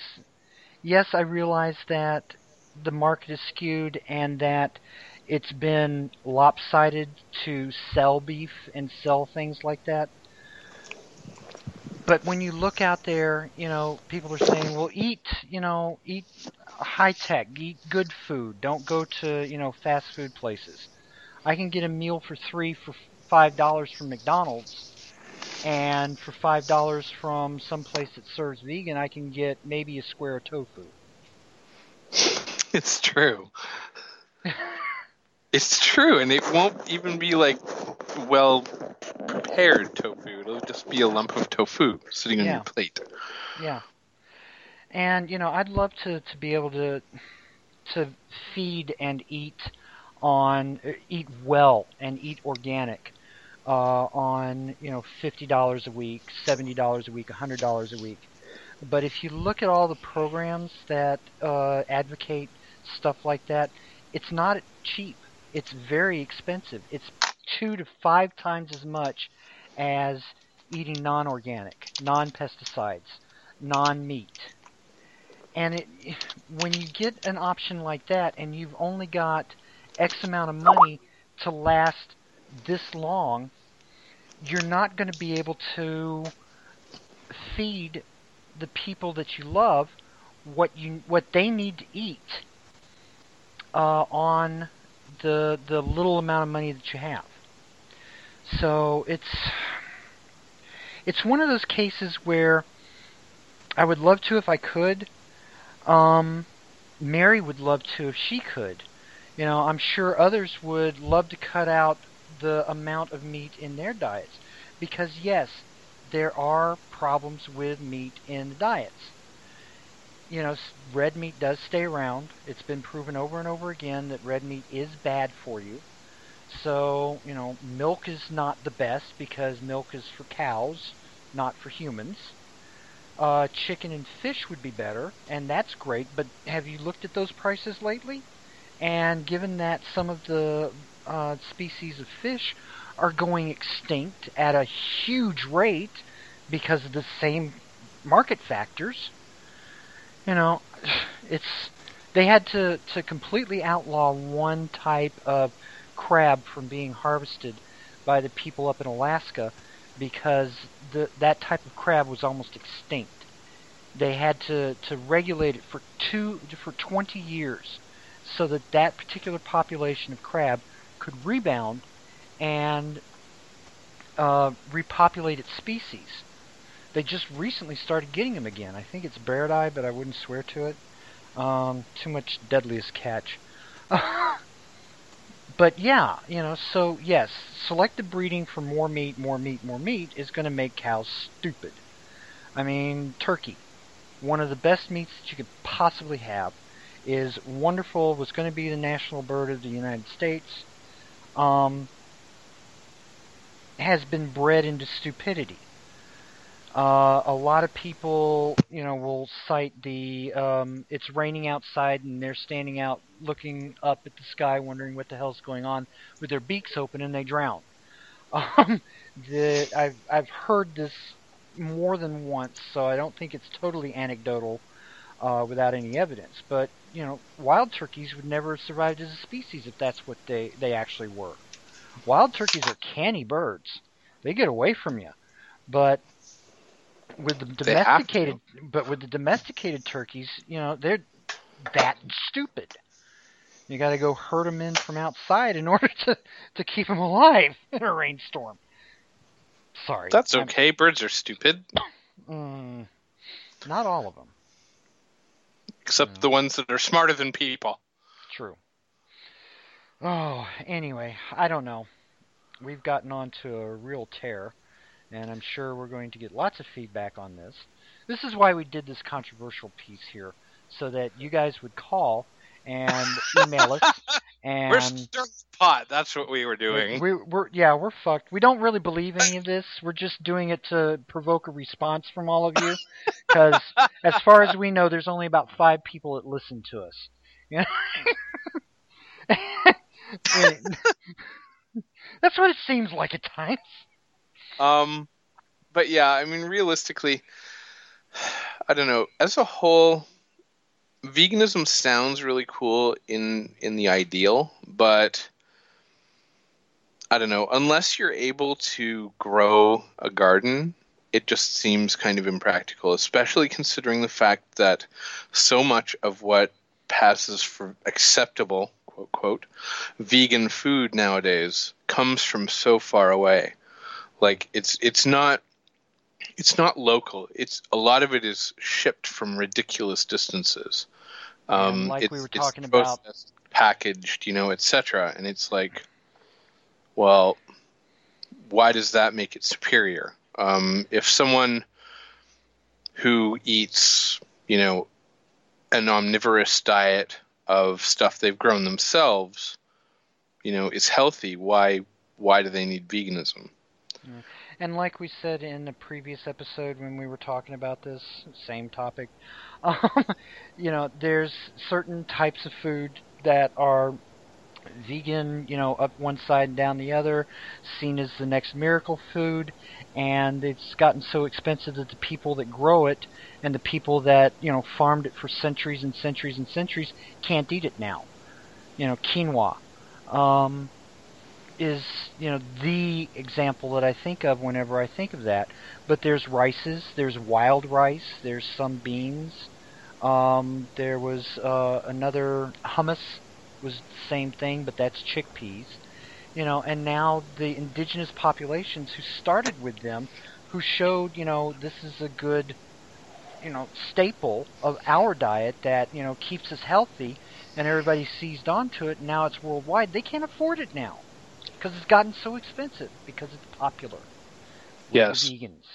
Unfortunately, their food has become commodified and instead of being something they, you know, use for their families, it's become something they are forced due to the market demand to ship overseas at you know barely enough money to cover a basic diet.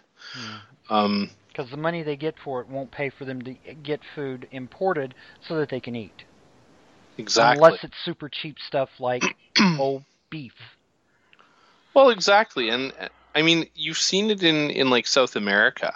Um, there's a lot of farmers who are forced to mass produce for foreign markets who when their money comes back to them they can't afford to buy the groceries to feed their families because it's all become you know it's all been shipped from outside the country and you know now it's like marked up ridiculously so Or even where they could feed their whole families Yeah. you know with you know what, they, were, growing producing, You know. now it's like oh well it was nice when we can afford two or three meals a week but you know now we're lucky to afford as much Yeah, and you know, even in the same within the same country, because I know uh, Alaska, the prices up there are absolutely flippin' ridiculous for staples.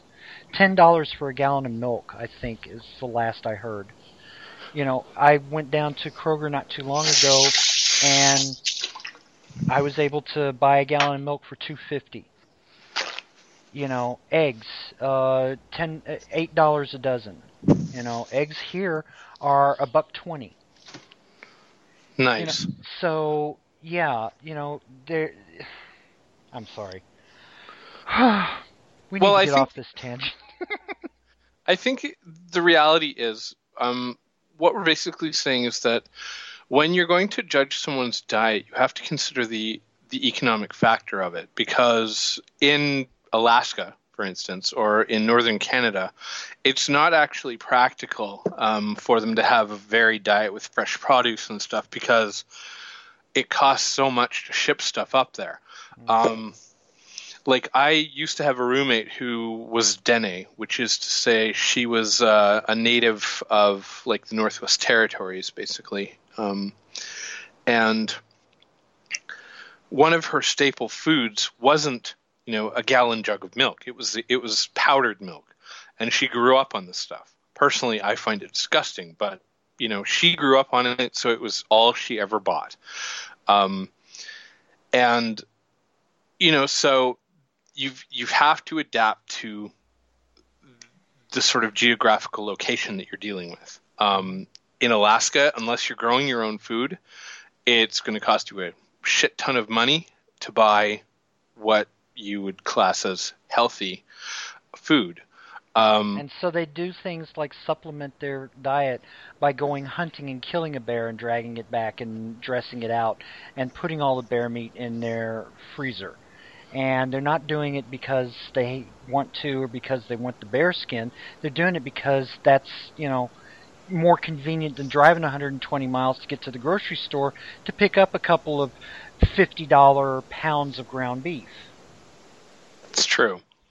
And I mean, realistically, too, like, again, it comes back to the human species, you know, ancient relationship with nature and animals as a source of food. I mean, realistically, people in Alaska hunting for their food are more attuned to the sort of natural Rhythms. And alignment cycles. rhythms of of humans you know of humanity Yeah. um they've gone out to the land and they've gotten the food that they're going to eat um and yes the the fur coat that their tasty meat was wrapped in can be used for a carpet or whatever um and that's not wasteful that's that's simply making use of a resource um Yeah, and if I- they decide I'm sorry. I I find that the the people that hunt for the trophies, oh, I despise them so very much.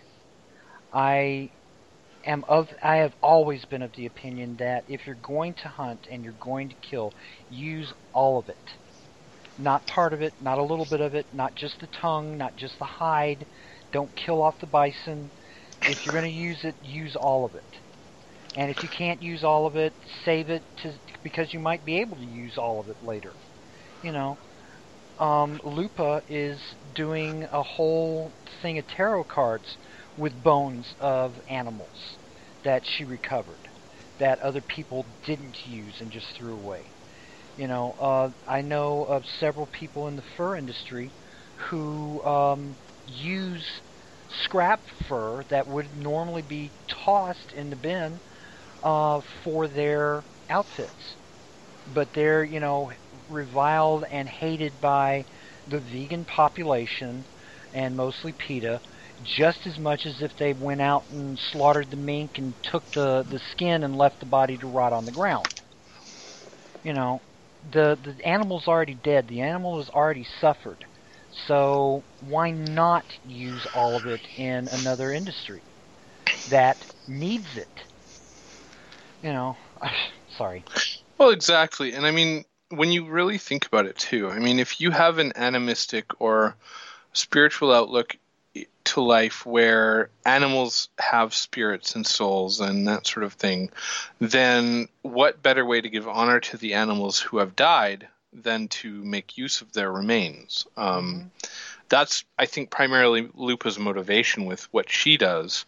Um, but it makes sense to anyone who's following like any sort of spiritual path that acknowledges that animals have spirits. Mm-hmm. Um, I mean, not to get preachy, but that that's just something that you know, realistically, if you're going to claim that you believe all animals have spirits, then why wouldn't you live as though they have spirits? Actually, did yeah.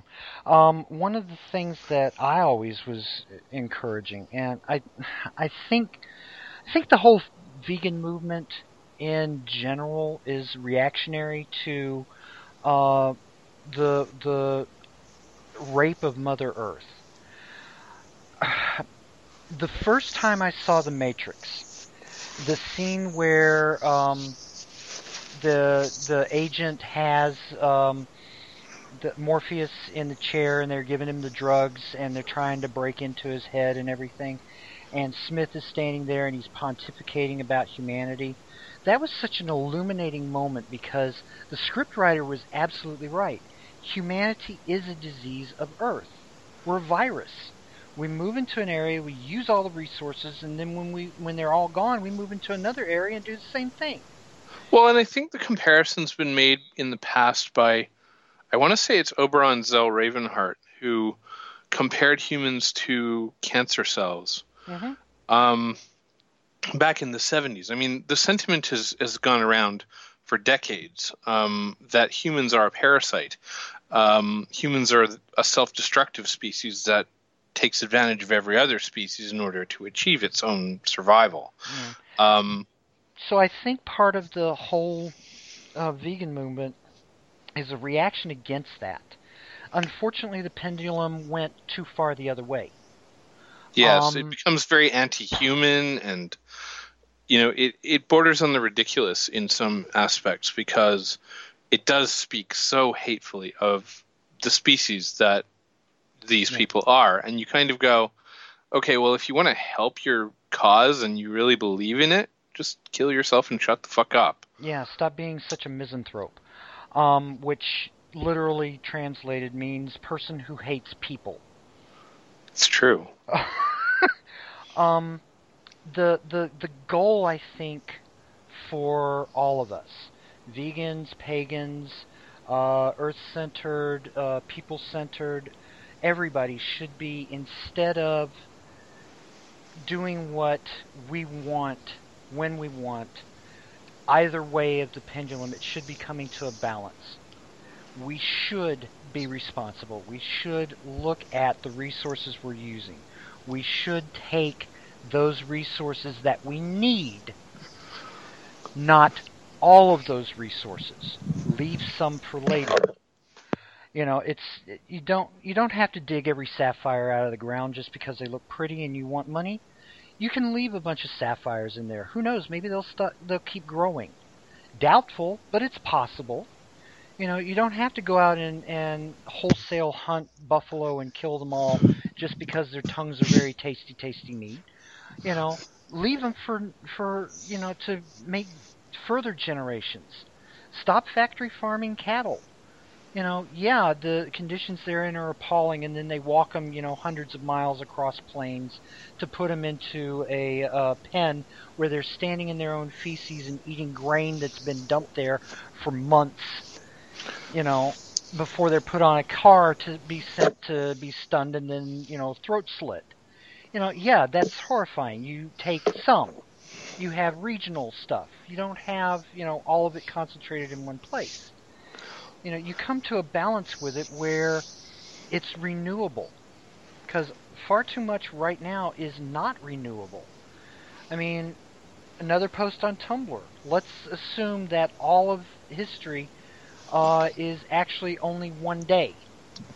And, you know, from the creation of the world to now, it's one day. We have existed on this planet for 46 minutes. The Industrial Revolution was one minute ago. And when you scale it down to that, and we wiped out 50% of the Earth's resources in one minute, that's just no. There's no way that any species can do that. So, exactly. Okay. Uh, sorry. Okay, so having said all of that.